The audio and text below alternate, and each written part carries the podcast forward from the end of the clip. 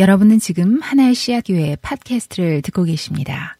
네, 제가 앞에 나온 이유는 바람잡이로 나왔습니다. 네, 오늘은 Q&A 시간인데, 어, 그래서 이렇게 두 분 모시고 그냥 자유롭게 저희가 가지고 있는 질문들 나누면서 어, 좀 더 이렇게 얘기들 나눌 수 있는 시간 됐으면 좋겠고, 어, 좀 바람을 잡기 위해서 하나님 나라 글쎄 저한테는 하나님 나라라는 어, 이 아이디어와 생각이 어, 이번에 처음 들은 것은 아니었지만 저한테는 되게 중요한 말씀이었거든요. 어, 옛날에 하나님을 알기 전에 어, 그 먼저 하나님을 알고 신앙생활을 하던 친구가 어릴 때요, 되게 대학교 때 되게 뭐 우울하고 그래가지고 음, 막 자살하겠다고 막 그런 소동이 있었어요. 그래서 그 친구를 말리려고 되게 어 많이 노력을 했었고 이렇게 좀 그런 시간들을 지나왔었는데 그 친구는 이제 너무 힘들어서 빨리 하나님 품에 안기고 싶다. 나 죽으면 한국 아 한국이 아니라 한국 한국 갈 건데 어, 네, 나를 막는 게 뭐냐, is stopping me? 뭐 그래서 어 그때 뭐 저는 잘 몰랐고요. 그리고 그때 뭐 이렇게 막 검색을 해봐도 자살하면은 이거는 천벌 받을 죄라서 절대 천국 못 간다. 뭐 이런 얘기밖에 없어서 무슨 얘기를 할지 몰랐었고 그러고 그냥 지나갔어요. 다행히 그 친구는 이제 그 고비를 잘 넘겼고 약도 먹고 하면서 이제 지금도 잘 살고 있는 걸로 알고 있고요. 그러고 나서 나중에 근데 그런 어떤 하나님을 알기 전에 가졌던 그 의문들이 좀 있었 어요 제 안에. 그리고 나서 이제 하나님 알고 신앙생활을 하고 어 있으면서 저도 나름의 약간 어 좀 뭐 졸업도 안 되고 이렇게 좀 힘든 시간을 겪으면서 어, 그 생각이 다시 떠오르더라고요. 그래서 어 지금 이 세상에 사는 게 어 내가 뭐 하고 있지? 무슨 의미가 있지? 아, 이렇게 그렇게 고민이 있을 때 어 한 10년 전쯤 정에 하나님 나라 이런 복음에 대해서 처음 알게 되었고 그게 저한테는 약간 두 번째 어 정말 하나님 알게 되는 경험이에요. 네, 그만큼 저한테 새롭게 어, 힘을 주는 말씀이었어요. 네. 어, 음, 하나님의 나라의 그런 통치를 드러내고 그 가치들을 좀 이렇게 표현하고 살아내고 하는 것들이 너무 가슴을 뛰게 하는 그런 힘이 있었고 저한테 긍지를 주게 하고 어, 아, 그러면은 아 앞으로의 삶이 나 하루하루의 삶이 좀 더 의미가 있겠다 그런 생각을 했는데 네 그랬습니다. 근데 어, 네. 자리 있죠?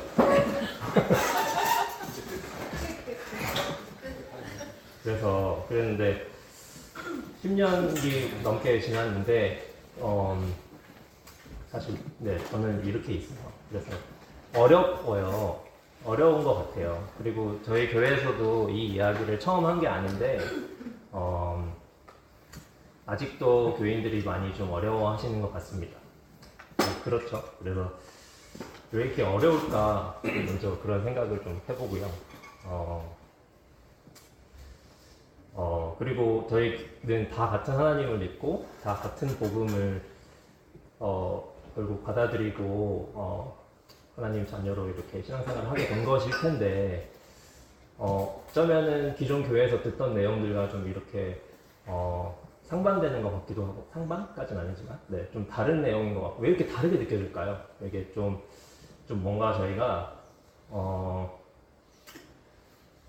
다른 듯 보이는 이 복음들이 사형리식 이런 복음 전도랄까 이렇게 하나님이 우리를 너무 사랑하셨고 그래서 구원받았고 그래서 우리 사랑 전하면서 살고 이런 것들은 어, 세상 어디에 가도 뭐 할머니에게도 누구에게도 노숙자에게도 전할 수 있는 말씀일 것 같은데 하나님 나라는 좀 언뜻 굉장히 지적이고 아, 너무 이렇게 좀 어렵고 뭔가 유식하고 좀 이렇게 설명할 거 좀 많이 필요한 것 같이 보여요. 저만 그렇게 생각하는지 모르겠지만 네, 그래서 뭔가 어떻게 이렇게 메시지가 하나로 될 수 있을까? 왜 이렇게 어려울까?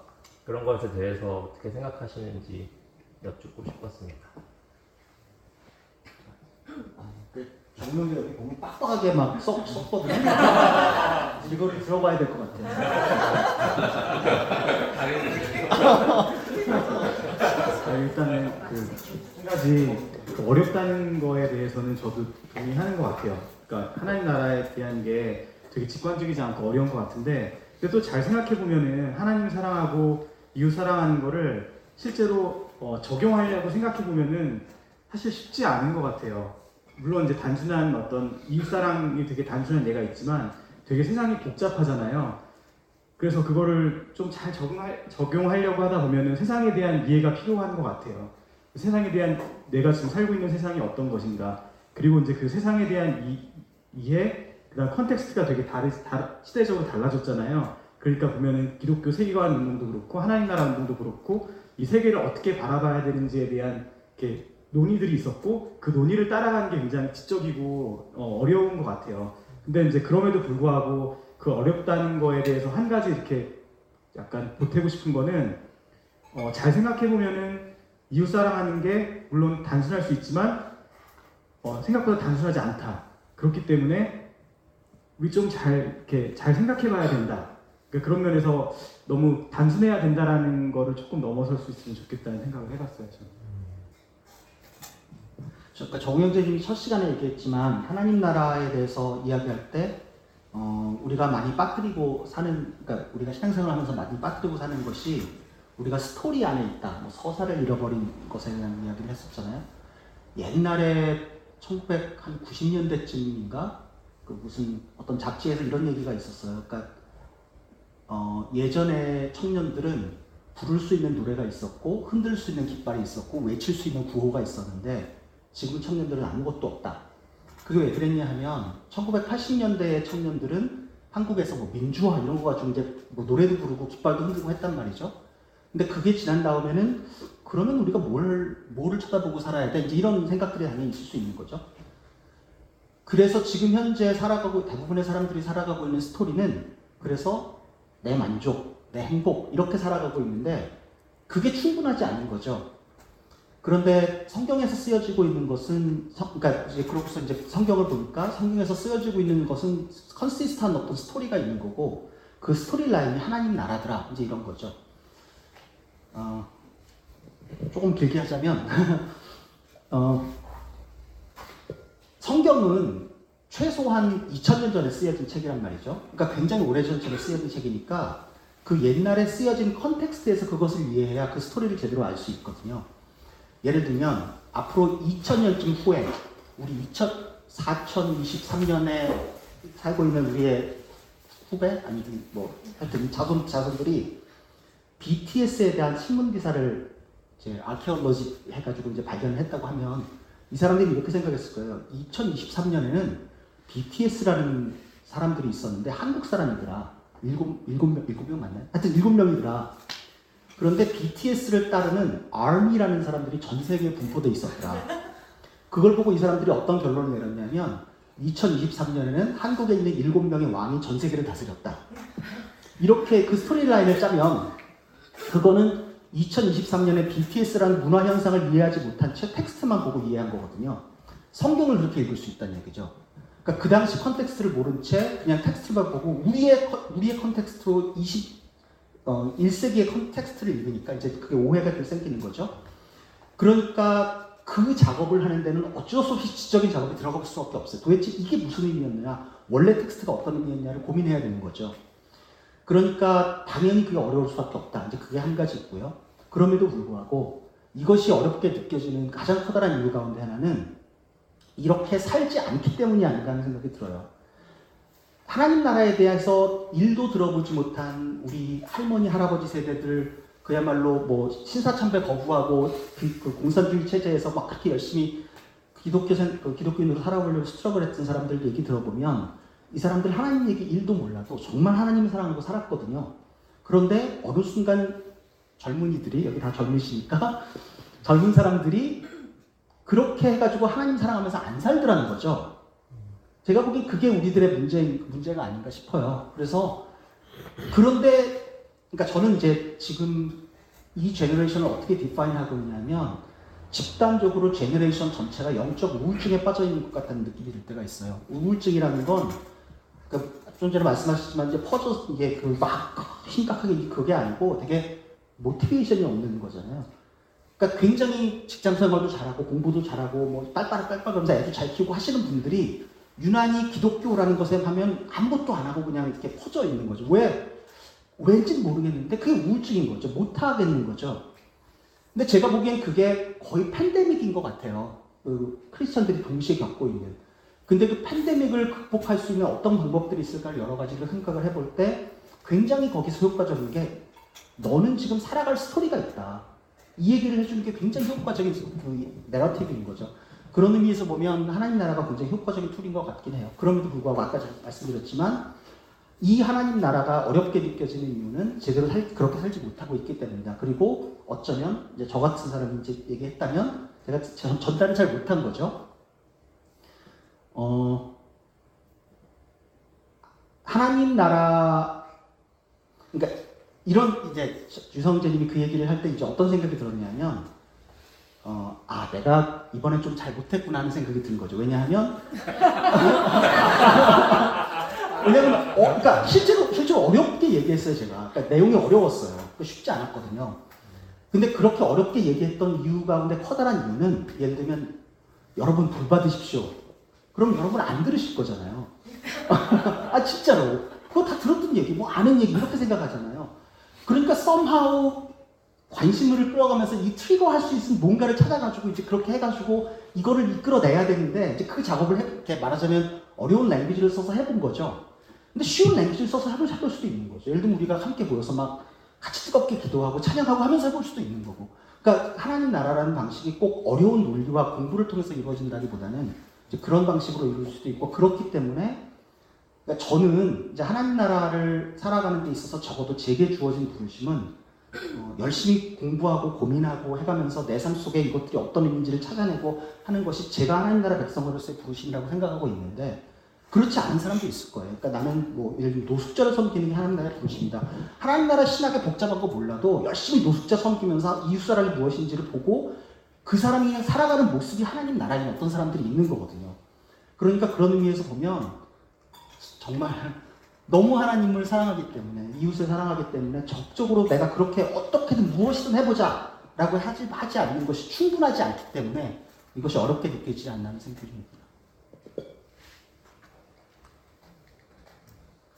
네, 감사합니다. 네, 제가 뭐 요번에 어렵다는 말씀 아니었는데 바람잡이로 네, 뭐 교인 대표도 아니지만 그렇게 한번 해봤습니다. 혹시 관련해서 다른 질문이 있으시면 좀 나누고 갈까요? 이런 이론적인 다른 다른 방법으로 하나님 나라를 살아가는 맛을 볼 수 있는 어떤 시도들이 있나요? 교회적으로 공식적으로? 그러니까 제 생각에는 사실 저희가 가는 것들을 이론적인 이해 없이도 사실은 알잖아요. 공학적인 그런 게 되게 많은데 공학적으로 이건 이렇게 되는 거 다 아는데 그 다음에 이론이 뒤에 와서 그걸 설명해내면 우리 더 확신을 갖는 거지만 이론적인 설명을 못한다고 사실 또 모르는 건 아니잖아요. 차가가 왜 단지 뭐, 뭐 살면 아는 거죠.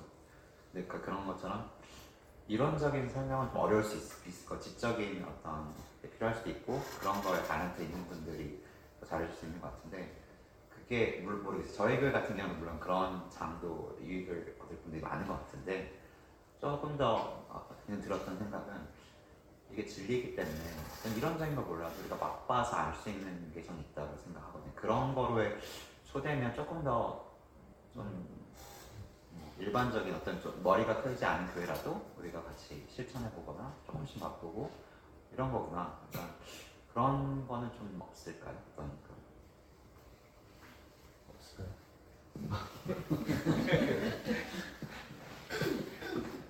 다른 얘기일 수 있는데 그래서 이제 그 실천하는 거에 대해서 좀 찾아보고 좀 생각도 해보고 그랬는데 이제 우선 새로 알게 된 거는 그러니까 새로 알게 됐다기보다 정리가 된 건 뭐였냐면은 그러니까 한국의 그 하나님 나라 운동에 대해서 좀 찾아봤어요. 어떻게 어떻게 진행이 됐는지. 근데 보니까 그 1990년도에 어, 기윤실 기독교 윤리 실천 운동 거기서 이제 그 하나님 나라의 운동에 대한 논의가 많이 시작이 되고 그 논의를 많이 이끌었더라고요. 그래서 거기서 한 일이 뭔가 이제 시민단체가 이제 만들어진 거고 그럼 그 시민단체가 뭐 했나 봤더니 낙선 낙천 운동 그것도 했더라고요. 그다음에 공정 우리가 알고 있는 선거의 공정 감시위원회 그런 것도 하고 스포츠 신문의 음란 음란성 기사에 대한 반발 이런 것도 이제 했, 더라고요 하면서 이제 거기는 이제 그게 그 그다음에 경제 실천 경실련 네, 경실련을 생기는 거에 영향을 주고 그러니까 그게 이제 하나님 나라 운동 하나님 나라 그 세계관에 이제 빠져 있던 사람들이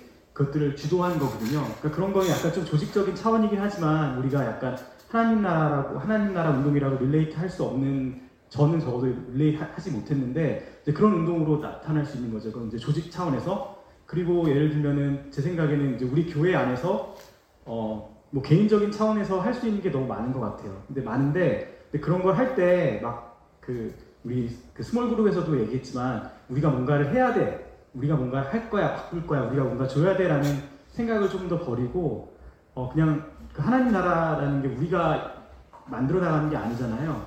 그리고 하나님이 가만히 계신 게 아니라 하나님이 이미 일하고 계시는 거잖아요. 그러니까 우리 주변에서 어, 하나님이 무엇을 하고 계실까를 좀 이렇게 가만히 어, 지켜보고 거기서 나한테 어떻게 초대하시는가를 좀 이렇게 그러니까 나를 좀 넘어서서 주변을 좀 볼 수 있으면은 어, 작은 실천을 할 수 있지 않을까 그런 생각을 해봤어요.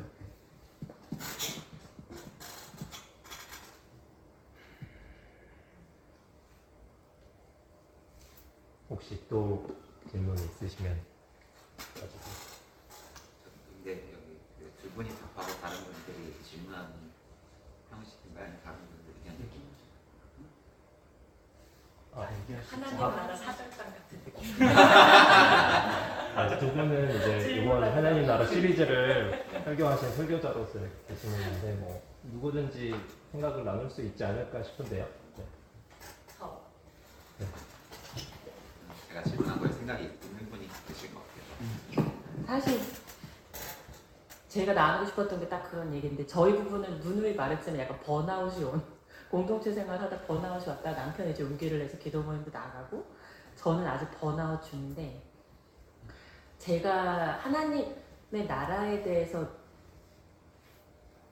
계속 묵상하는 거는 그곳이 있고 이미 왔고 모든 걸 알고 있지만 우리가 살면서 경험하게 되는 하나님의 나라는 성경에 나오는 포도밭 주인이 자기 농장에 심지어 자기 아들을 보내도 죽여서 내쫓는 그런 걸 우리가 살면서 겪고 있는 게 아닌가 약간 그런 생각을 많이 해요.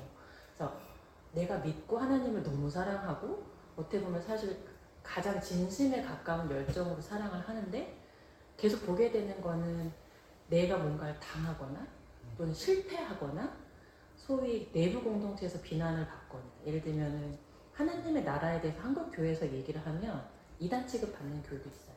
굉장히 보수적이기 때문에. 그러니까 그런 걸 겪으면서 오히려 굉장히 상처받은 사람들이 많지 않나. 그러니까 사실 저도 그렇고 어떻게 보면 되게 번아웃이 와 있고, 그러니까 내 안에 소망이 있지만 입 밖에 내는 것 자체도 부담스럽고, 그리고 입 밖에 냈다가 봉사를 강요당하고, 내지는 나의 모든 걸 짜내서 쏟아붓게 되지만 결국 그 결과가 이상하게 돌아가는 걸 많이 목격하게 되는 것 같아요. 그러니까 20대부터 이제 뭐 선교단체 활동도 하고 많이 해봤지만 남은 건 굉장히 어떤 좀 자주적인 회의감 같은 게 조금 있거든요. 그래서 그냥 어떻게 보면 서로의 얘기를 좀 듣는 게 더 교회 많아졌으면 좋겠다 싶기도 하고 왜냐하면 각자 저같이 느낀 어떤 상처받음이 있을 것 같거든요.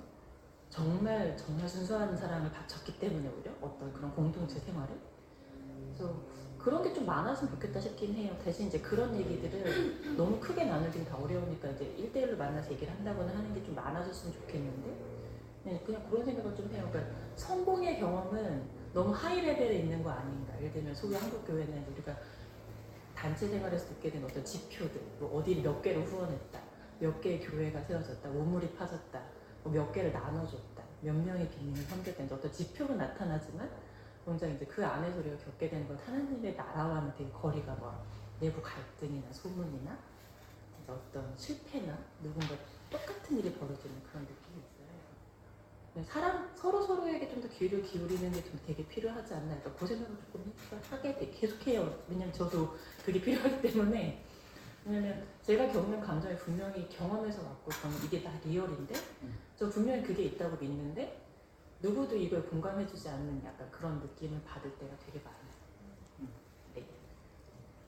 그러니까 저의 상실감에 대한 좀 어떤 게 있냐면 저는 약간 다른 분들이 하는 나라에 대해서 얘기하는 것들 보면 그 약간 위화감을 느끼기 때문에 잘못 절대로 잘못됐다는 얘기가 아니라 그 하나님 나라라는 것도 굉장히 많은 에스펙트가 있기 때문에 그러니까 여러 가지 설명이 있을 수 있고 거기에 대해서 굉장히 많은 깊은 고민과 지적인 어떤 어 뭐라고 했죠? 사유가 필요한 건 사실인데 저는 어떤 케이스냐면 한, 한 11년 전이었던 것 같아요. 그 하나님 나라에서 잘 모를 때그 기도와 어떤 환상을 봤거든요. 그래서 그때 하나님 나라였는데 그거를 이곳을 그 너의 이웃들로 가득 채워라.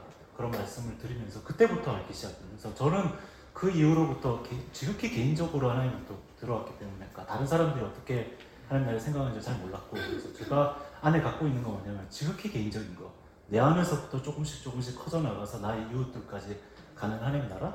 그래서 제가 성경을 봐도 똑같이 나- 계속 눈에 들어오는 건 이제 예수님의 하나님 나라는 이런 것이다 라고 한 하나님 나라의 법칙들로 보면 어떤 사랑의 언어로 구축되는 무엇인가잖아요 나중에 받은 사람과 처음, 처음에 일한 사람이 동일한 뭐 급료를 받는다든가 뭐 그런 것부터 시작해서 일반적인 세상의 원칙과는 다른 예를 들면 뭐 용서에 대해서도 보면 그러니까 세상의 법칙에서 내가 용서받았다고 해서 다른 사람한테 은혜를 베푸는 게 당연한 일이 아닐 수도 있고 법적으로 아무 문제가 안 되지만 하나님 나라에서는 큰 문제인 그러니까 그 중요한 불법 행위 하나님 나라 안에서의 법에서는 뭐 그런 거라도 그런 것들을 통해서 사랑의 언어로 이걸 어떻게 구축해 나가는지 그리고 내 삶에 이게 어떻게 돼 나가는지 그리고 그 내가 그 주변의 이웃이 어떻게 돼 나가는지 그런 것들을 계속 넓혀가면서 되게 배워왔는데 그러니까 지극히 개인적인 하나님 나라인데 다른 사람들 같은 경우는 어떤 주권을 가지고 이 주권을 보면 이 나라에 어떻게 그러니까 대한민국이냐 어쨌든 이 죄된 세상에서 어떻게 이 체계를 바꿀 것인가. 그게 나쁘다는 게 아니라 약간 너무 집중하다 보니까 되게 괴리가 보이는 것 같아요. 그래서 되게 오히려 그러면 내가 미디어컬한 삶을 살면서 그냥 직장 생활하는 사람들한테는 그러니까 물론 기독교 신문 운동하는 사람은 나쁘다는 게 아니라 그분들 그런 걸 하지 않는 사람들에 대해서는 오히려 약간 되게 뭐라고 해야 되지? 되게 괴리감이 있어 보이는 나하고 상관없는 일처럼 보이는 약간 그런 부작용이 좀 있어 보이는 것 같아요. 그래서 조금 그런 게 더 있으면 좋지 않을까. 그래서 저는 되게 약간 마지막에 그 설교하시기 되게 마음에 와닿았거든요. 약간 논리적으로 보면 갑자기 약간 하나님 사랑, 이웃 사랑하는 사랑 얘기를 하면서 논리적인 인간관계 없이 비약하는 것처럼 보일 수 있는데 딱 그게 사실 하나님 나라의 본질이라고 생각이 들거든요. 그래서 되게 좋긴 했는데 그러니까 내가 실제로 내 삶에서 그게 어떤 의미가 있는지가 그러니까, 그러니까 지적인 그런 게 아니라도 우리가 감성, 감성적으로 와닿을 수 있는 그런 시도가 더 많았으면 좋지 않을까 하는 생각이 좀 들었어요. 아, 딱 제가 음, 시- 사실 질문도 못할 것 같죠. 근데 다 끝나서 근데 어쨌든 딱 지금 그 제가 어쨌든 여기서 그거를 한번 어드레스하면 좋겠다고 한, 한 말씀 좀 딱 해주셨는데 하나님 나라 얘기 들었는데 그럼 어떻게 살, 살아야 되느냐라는 얘기를 할 때 제가 보기에 가장 중요한 것 가운데 하나는 그러면 하나님 나라 백성으로서 살기 때문에 두려움을 어떻게 다루느냐 어떻게 사람들을 용서하느냐 불편한 인간관계를 어떻게 다루어내느냐 자녀 교육을 어떻게 시키느냐, 돈을 어떻게 쓰느냐, 아니면 어떻게 내가 조금 더 너그러운 사람이 되느냐. 그러니까 이런 정말 아주 아주 그 일상생활에서 드러나는 자신의 성품에 영역에서 정말 나타나는 것 같아요. 근데 그게 내가 뭐 노력 다 해보셨겠습니다. 최소한 저는 노력으로 잘 안 되거든요. 그냥 우리가 알기로는 결국은 그게 성령께서 우리들에게 말씀하시고 그것들을 순종하는 삶, 그러니까 이런 것들 통해서 이루어지는 거고. 그러니까 제가 그래서 지금 이제 다시 연결을 시키고자 하는 것이 뭐냐면 하나님 나라라는 논리적이고 이성적인 것들을 열심히 노력해서 이것들을 이 통로를 통해서 우리가 이룬다라고 빡빡하게 생각하기보다 어떤 의미에서 보면 그냥 전통적으로 십자가에서 우리 죄가 용서받았고 예수님이 우리나라를 너무 사랑하시고 나는 그러니까 예수님 사랑하면서 하나님 사랑하면서 살고 그것 때문에 내 사랑을 정말 어떻게든 표현하고 싶어서 다른 사람들 사랑하고 살고 그러니까 그렇다면 내가 다른 사람들을 어떻게 용서해야 되지? 용서받은 사람으로서 어떤 용... 그러니까 이런 식의 정말 트레디셔널한 그 가스프를 믿고 있는 그, 그 신자들이 삶, 살고 있는 그 삶의 모습들이 하나님 나라를 정말 이해하는 사람들 속에 나타나야 되는 거죠. 그런 의미에서 보면 이, 이 트레드와 이 트레드가 이렇게 만나서 실제로 살아가고 있는 모습은 그렇게 다르, 다르게 나타나지 않는 그런 모습이 분명히 있는 것 같아요. 그러니까 정말 좋은 말씀 해주셨는데, 그러니까 생각하는 것처럼 우리가 뭐 다시 뭐 정치 체제를 바꾸고 사회 체제를 이거 해야 되는데 이거 좋은데 그것만 그것만으로 살아가는 사람들의 삶을 보면 사실 굉장히 공허하거든요.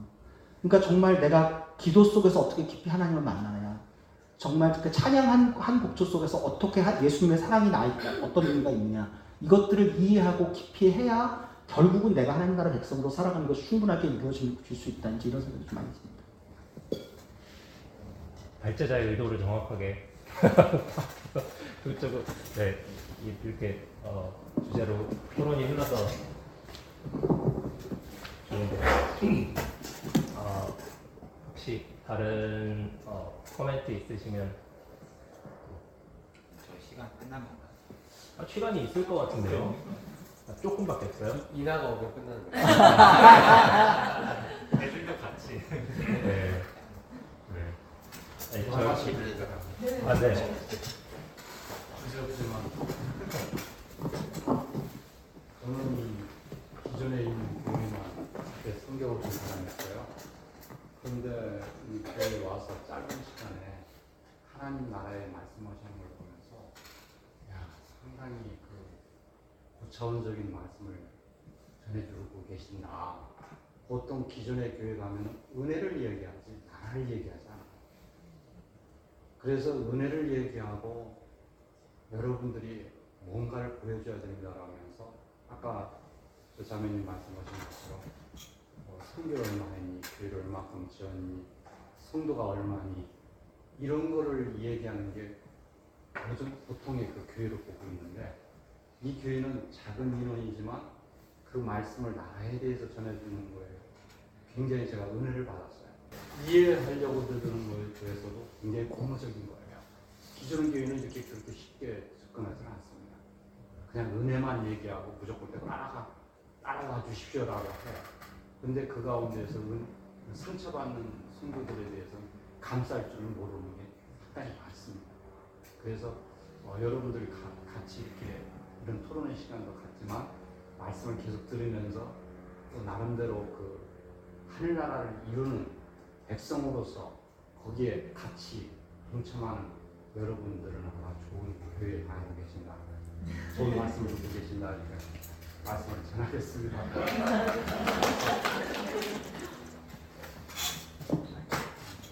저 그냥 이렇게 그 우리 사랑 하나님의 사랑과 이웃 사랑에 대해서 얘기 나왔잖아요 하나님 나라 얘기하면서 이웃 사랑을 전할 때 뭔가 이렇게 도움이 되고 좋은 것도 나눠준다 그러면 누구나 다 좋아하잖아요 그리고 그런 것들은 오히려 우리가 그걸 해서 뭐 예를 들면 잔반 나누기라든가 그런 거 하면 어디 가든지 환영받고 어, 하나님의 사랑을 전하는 좋은 방법인데 사랑, 이웃 사랑하는 방법 만약에 우리가 아이들을 키운들 때 맛있는 거 먹이는 것도 사랑이지만 아이들에게 그렇게 하면 안 된다 이렇게 가야 된다라고 알려주고 교정해주고 또 그런 것도 사랑의 방법인 거잖아요.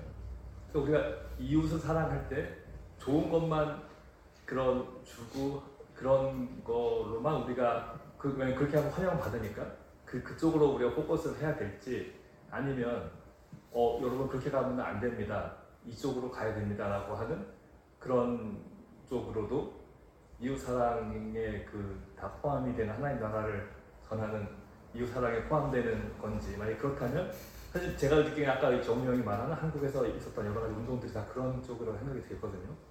어, 경- 경제인들이 그렇게 살면 안 됩니다. 이렇게 이쪽으로 우리가 생각을 해야 됩니다. 이렇게 자꾸 그런 거를 이렇게 운동을 일으키고 사람들에게 reminder를 하고 그렇게 해야 되는데 그래서 그 우리가 그 이웃 사랑을 실천하는 방법으로 할때 어, 우리 삶 속에서 또 이웃 사랑을 실천할 때 또 어느 쪽으로 우리가 좀 더 집중을 더 좀 할 수 해야 되고 실천하는 방법론들을 할수 있을지 그런 쪽으로도 좀, 좀 아이- 아이디어라든가 좀 그게 좀 있으면 좋을 것 같아요. 저 약간 그 공동체 쪽에서 공동체 차원에서 좀 얘기해 볼 수 있을 것 같은데 그러니까, 그러니까 밖에서 뭔가 하는 건 좀 힘들 수 있는데 우리 안에서는 좀 해볼 수 있을 것 같은데 어, 서로 좀 이렇게 싫은 말이라도 해줄 수 있는 공동체가 되면 좋을 것 같아요. 그러니까 서로가 서로에 대해서 근데 이게 이제 우리 비단 우리 공동체뿐만이 아니라 전, 전 사회적으로 한국도 그렇고 미국도 그렇고 사람들이 어떤 위로 받고 싶은데 자기 얘기를 해주고 싶은데 그걸 공동체 차원에서 얘기하지 않는다라는 거예요. 그래서 이제 그 위로를 돈 주고 산다고 해서 상담가를 만나고 자기가 있는 직장이나 가족이나 공동체에서 얘기하지 않다가 그게 갑자기 소셜 포스팅으로 나오고 그러니까 그게 이제 그 공동체에 무너진 그런 모습인 것 같거든요.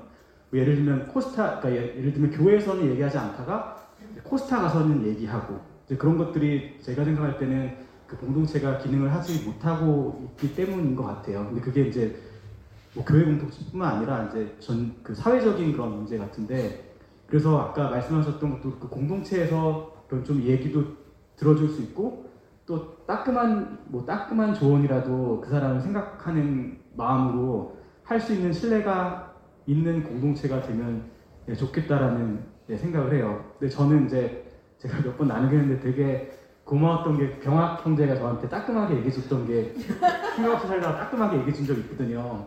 너 무슨 생각으로 팔로알토에 집을 샀어? 그렇게 얘기해줘가지고 깜짝 놀란 적이 있어요. 아 나는 그냥 내가 늘 여기서 살아왔고 그리고 살다가 보니까 살 수 있는 여유가 돼서 산, 산 거였는데 어, 얘가 그 얘기를 해서 되게 고마웠어요. 누가 이렇게 얘기를 해줄 수 있을까?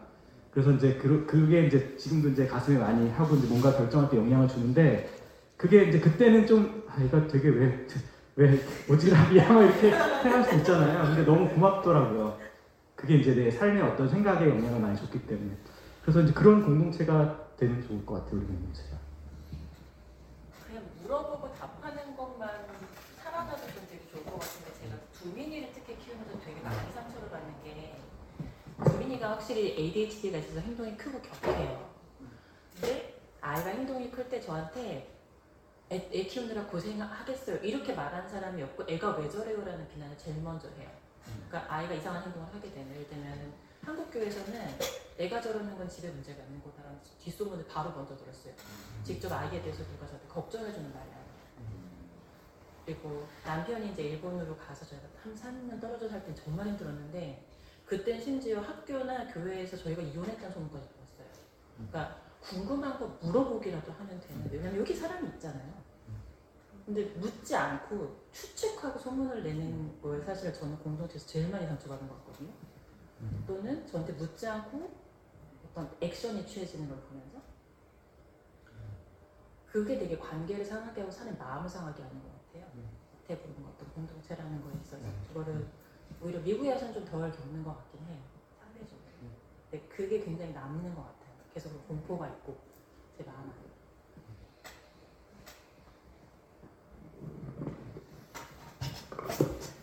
이게 시간이 거의 다 된, 아니, 이미 지난 것 같은 느낌이어서. 근데 제가 어쨌든 이 얘기는 굉장히 좋은 비유여서 어쨌든 뭐 건수를 잡아서 한 번쯤 해야겠다고 생각을 했었던 건데 그냥 생각을 위해 한번 하자면 그 M.T. 라이시라는 신학자가 이제 거기에 자기가 쓴 어떤 책에 이제 굉장히 굉장히 좋은 비유가 하나 나와요. 어떤 비유가 나오냐면 셰익스피어가 5막짜리 그 플레이를 썼다는 거예요.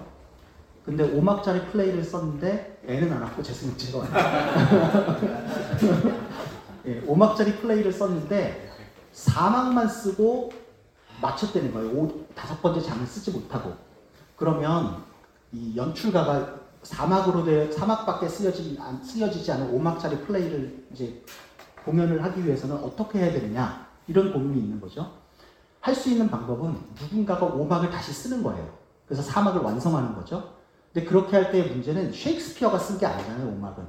그러니까 그렇게 공연을 하면 4막짜리 셰익스피어와 다섯 번째 장은 딴 사람이 쓴 거를 하기 때문에 엄밀하게 말하면 그 셰익스피어의 작품이 아닌 거예요.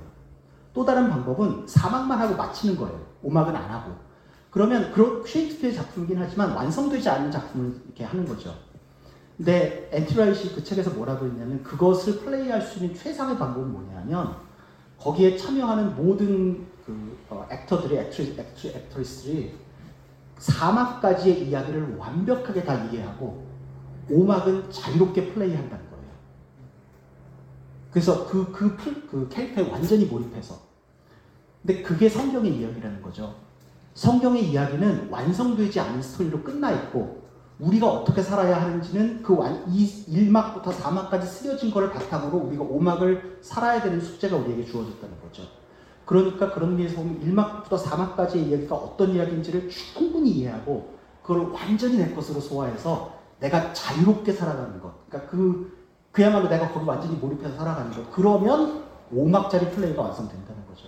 그러니까 제가 보기엔 그게 하나님 나라 백성으로 살아가는 방식인 것 같아요. 그거는 뭐 하여튼 여러 가지 형태로 있을 수 있을 것 같고요. 네. 음, 좋은 말씀 감사합니다. 뭐 그러면 이것으로 마칠까요? 제가 사실 시간이 얼마나 되는지 제가 감이 별로 없어가지고 평소 마- 이쯤 되면 마치나요? 어, 시계를 못 봤어요. 짧게. 짧아요? 저할 말이 아 네. 하는 거 아니 제가 죄송한 게 그러니까 5주 동안 열심히 말씀해 주셨는데 제가 하나님 나라를 제대로 이해하는 것 같진 않은데 그리고 이렇게 말하면 되게 그 노력을 약간 다운시키는 것 같아 죄송하긴 한데 그냥 꼭 하나님 나라라는 그런 이런 거창한 개념을 배우지 않아도 그냥 성경에서 이웃을 사랑하라 어떻게 살아야 되는지 이미 나와 있잖아요. 근데 근데 우리가 이제 실천하지 못하고 뭐 그런 건 있지만, 그러니까 제가 제가 이해하기로는 이미 성경에 나와 있고 우리가 어떻게 살아야 되는지는 진짜 아까 말씀 사막을 통해서 다 알고 있지만 우리가 그걸 실천하지 못하고 제대로 플레이하지 못하고 있, 있- 있는데 저희 교회에서 이렇게 하나님 나라라는 그런 개념과 이런 거를 배움으로써 그런 뭔가 그래도 어쨌든 우리의 목표나 이런 거를 좀 주시는 것 같아요. 그러니까 뭐 저희가 이런 개념을 다 이해하지 못해도 그런 게 있고 우리가 그렇게 살아야 하는데 그런 방향성을 주는 저는 그렇게 받아들인 것 같아요. 그러니까 특별한 새로운 게 아니잖아요, 사실. 뭐 그렇게 그 하나님 나라라고 정의해서 뭔가를 그렇게 성경에 나와 있진 않지만 그냥 이미 성경에 어떻게 우리가 살아야 된다는 게 나와 있기 때문에 그렇다 이런 노력이 그렇다는 건 아니지만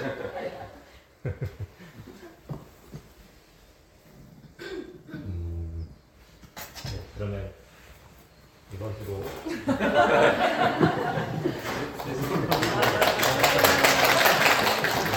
네, 네, 말씀은 이걸로 마치겠습니다. 네. 네, 근데 저 오승영님이 아까 말씀해 주신 거에 되게 저희가 막 어, 이웃을 사랑하고 어떻게 살아야 되는가 막 실천 어떻게 할 수 있냐 질문하셨는데 예를 예를 들어주신 게뭐 어떻게 우리가 더 이웃에게 더뭐 제너러스 할 수 있는지 그런 그렇게 구체적인 예를 들어주신 게좀 어, 감사한 것 같아요. 그냥 저는 그런 방향으로 생각하지 못했는데 이게 하나님의 사랑을 사랑하는 것에 실천하는 방법이라고 생각하지 못했는데 그런 예를 저는 그런 예를 더 많이 듣고 싶어요. 그러니까 제가 그렇게 미처 생각하지 못하는 게 있고 아 이것도 그런 방법이겠구나. 그러니까 제가 알고 있는 거는 막 성경에서 제가 이런 하나님의 사랑 뭐 공동체로 진짜 아이들하는 공동체로 살아가는 거는 뭐 바울이나 그런 공동체에서 뭐 부자들이 다 자기 재산을 내놓고 다 n분의 1 하고 그런 거밖에 저는 제 머리에 없고, 그런 걸 제가 실천할 수 있는 자신 없으니까 내뭐 노부도 생각해야 되고 막 이러니까 그렇기 때문에 그런 내 진짜 우리가 일상생활에서 조금이라도 실천 실천하면서 아 내가 그런 구체적인 조그만 소소한 것들을 더 알고 같아요. 근데 이미 잘하고 계신 것 같아요. 저한테는 교회 올 때 가장 편한 분이세요. 그게 주민이, 그러니까 저, 저희 항상 포커스는 저희 둘째거든요. 저희 둘째를 누가 어떻게 대하느냐가 저한테는 어떤 사람에 대한 신뢰를 갖느냐 아니냐 하는 기준이 되거든요. 근데 가장 이렇게 아이에 대한 편견 없이 저한테 이제 뭔가 이렇게 소프트하게 어프로치 하는 분이 하나인 것 같아요. 그래서 이미 저한테. 네, 아무튼 네, 그런 방법들 서로 에게 알려주고 그랬으면 좋겠어요. 그러면 저도 제가 생활할 때, 아, 내가 회사에서나 이런 거 할 때, 아, 이런 식으로 접근하는 게 우리가 가, 그러니까 바람직한 방향이라는 걸알수 있으니까 그런 걸 서로 많이 나눠줬으면 좋겠어요. 뭐 다른 저희 어, 기자님 나왔지만 정영재님이 그때 설교하실 때그 이제 회사에서 이제 막 그 크레딧 카드가 승인이 안 됐는데 그게 기뻤다고 하셨잖아요. 그러니까 그런 거 정말 정말 제가 생각지도 못한 그런 방, 그러니까 방식인데 그런 거 나눠주셔서 저는 아 그렇게 생각하는 것도 진짜 이웃 사랑이고 실천하는 방법이구나. 그 마음을 먹을 자체가 변하지는 않, 뭐 그게 회사의 방침에서 뭔가 뭐 일을 할 수도 있겠지만 그게 사실 하나도 그런 그들의 상황을 변화시키진 않았지만 그런 마음을 가지고 일을 한다는 그 자체로서 저는 되게 값지다고 생각하고 그거 배울 점이라고 생각했거든요. 그러니까 저희 공동체에서 그런 거를 많이. 정말 좋은 이게 끝났다 그랬는데 자꾸 꼬리가 길어져서 감사한 것 같은데 이번 주만 끝인가요? 아니면 다음 주 몇번 하도 되지 않을까요? 지금 네, 다음 주는 다음, 주? 다음 주는 목사님이 네, 영상으로 텍스리뷰. 돌아오시고 네. 하나님 나라 요번 시리즈는 이번이 끝이고 아 그래요? 네. 그래서 이제 지금 제가 듣기에는 계속 하는 거 해도 막것 같아서 계속 돌아오실 거예요. 무슨 얘기 하려고 그랬지? 아, 시간이 없다고 해서 네. 아니, 예, 예, 또좀 오늘은 시간 없으니까. 근데 무슨 얘기를 하려고 그랬지 약간 까먹었어요. 실천. 네. 생각, 생각 나는 얘기 할게요. 아, 아, 아. 무슨 얘기 하려고 그랬냐. 그러니까 이거는 이제 제가 말하자면 변명인 건데, 어, 저는 이제 이 교회 다니는 사람도 아니고, 당연히 목회자도 아니고, 그러니까 저 같은 사람이 할 수 있는 역할은 정말 한계가 있는, 있, 있죠, 분명히. 그러니까 패스터링 하트를 가지고, 그러니까 패스터로서 해줄 수 있는 이야기가 있는 거고, 저같이 외부인이 와서 외부인으로서 해줄 수 있는 이야기가 있는 것 같아요. 그리고 교회 내부인이 또 할 수 있는 이야기가 있고, 외부인이 할 수 있는 이야기가 있고. 그런데 외부인이 할 수 있는 이야기는, 어, 말하자면, 결국은 큰 얘기밖에 할 수가 없어요. 그 작은 얘기들은, 그 디테일들은 스페시픽한 상황에 따라서 굉장히 많은 그, 그것들이 따라와야 하기 때문에. 그래서 저한테 이제 제가 뭐 가끔 이렇게 얘기하면 저한테 왜 디테일한 얘기 안 하냐 그런데 디테일한 얘기를 할 수 있는, 할 수 있는 게 저의 역할이 아니라는 생각이 좀 많이 드는 거죠. 근데 이제 좀 전에 말씀하신 것처럼 그러면 디테일하게 어떻게 해야 하느냐 하는 건 결국은 이 공동체에서 해결해야 되는 문제인 거죠. 그런데 이제 제가 유성재랑 카톡하면서 뭐 장난 삼아서 그런 얘기 하고 있는데 그야말로 spiritual formation이라고 그러죠. 그러니까 그야말로 내가 어떻게 내 영혼을 가꾸어내느냐, 어떻게 좀 더 성숙한 성품을 갖느냐 하는 거 가지고 한 10주 정도 얘기하면 그러면 뭔가 그 힌트를 좀 잡을 수 있지 않겠냐 이런 얘기 한 적이 있었거든요. 그러니까 그런 식의 그런 식의 것들을 같이 한번 공동체에서 해보는 것도 좋을 것 같아요. 그러니까 그야말로 내 영혼을 가꾸기, 뭐 어떻게 기도하고 어떻게 용서하고 어, 뭐 하여튼 그내그 daily spiritual life를 어떻게 살고 이런 얘기 같이 해보는 것도 굉장히 좋은 도움이 많이 될 것 같아요. 제 생각에 그게 우리가 제일 하나님 나라를 살아가는 데 가장 중요하고 기본이 되는 사회를 구조적으로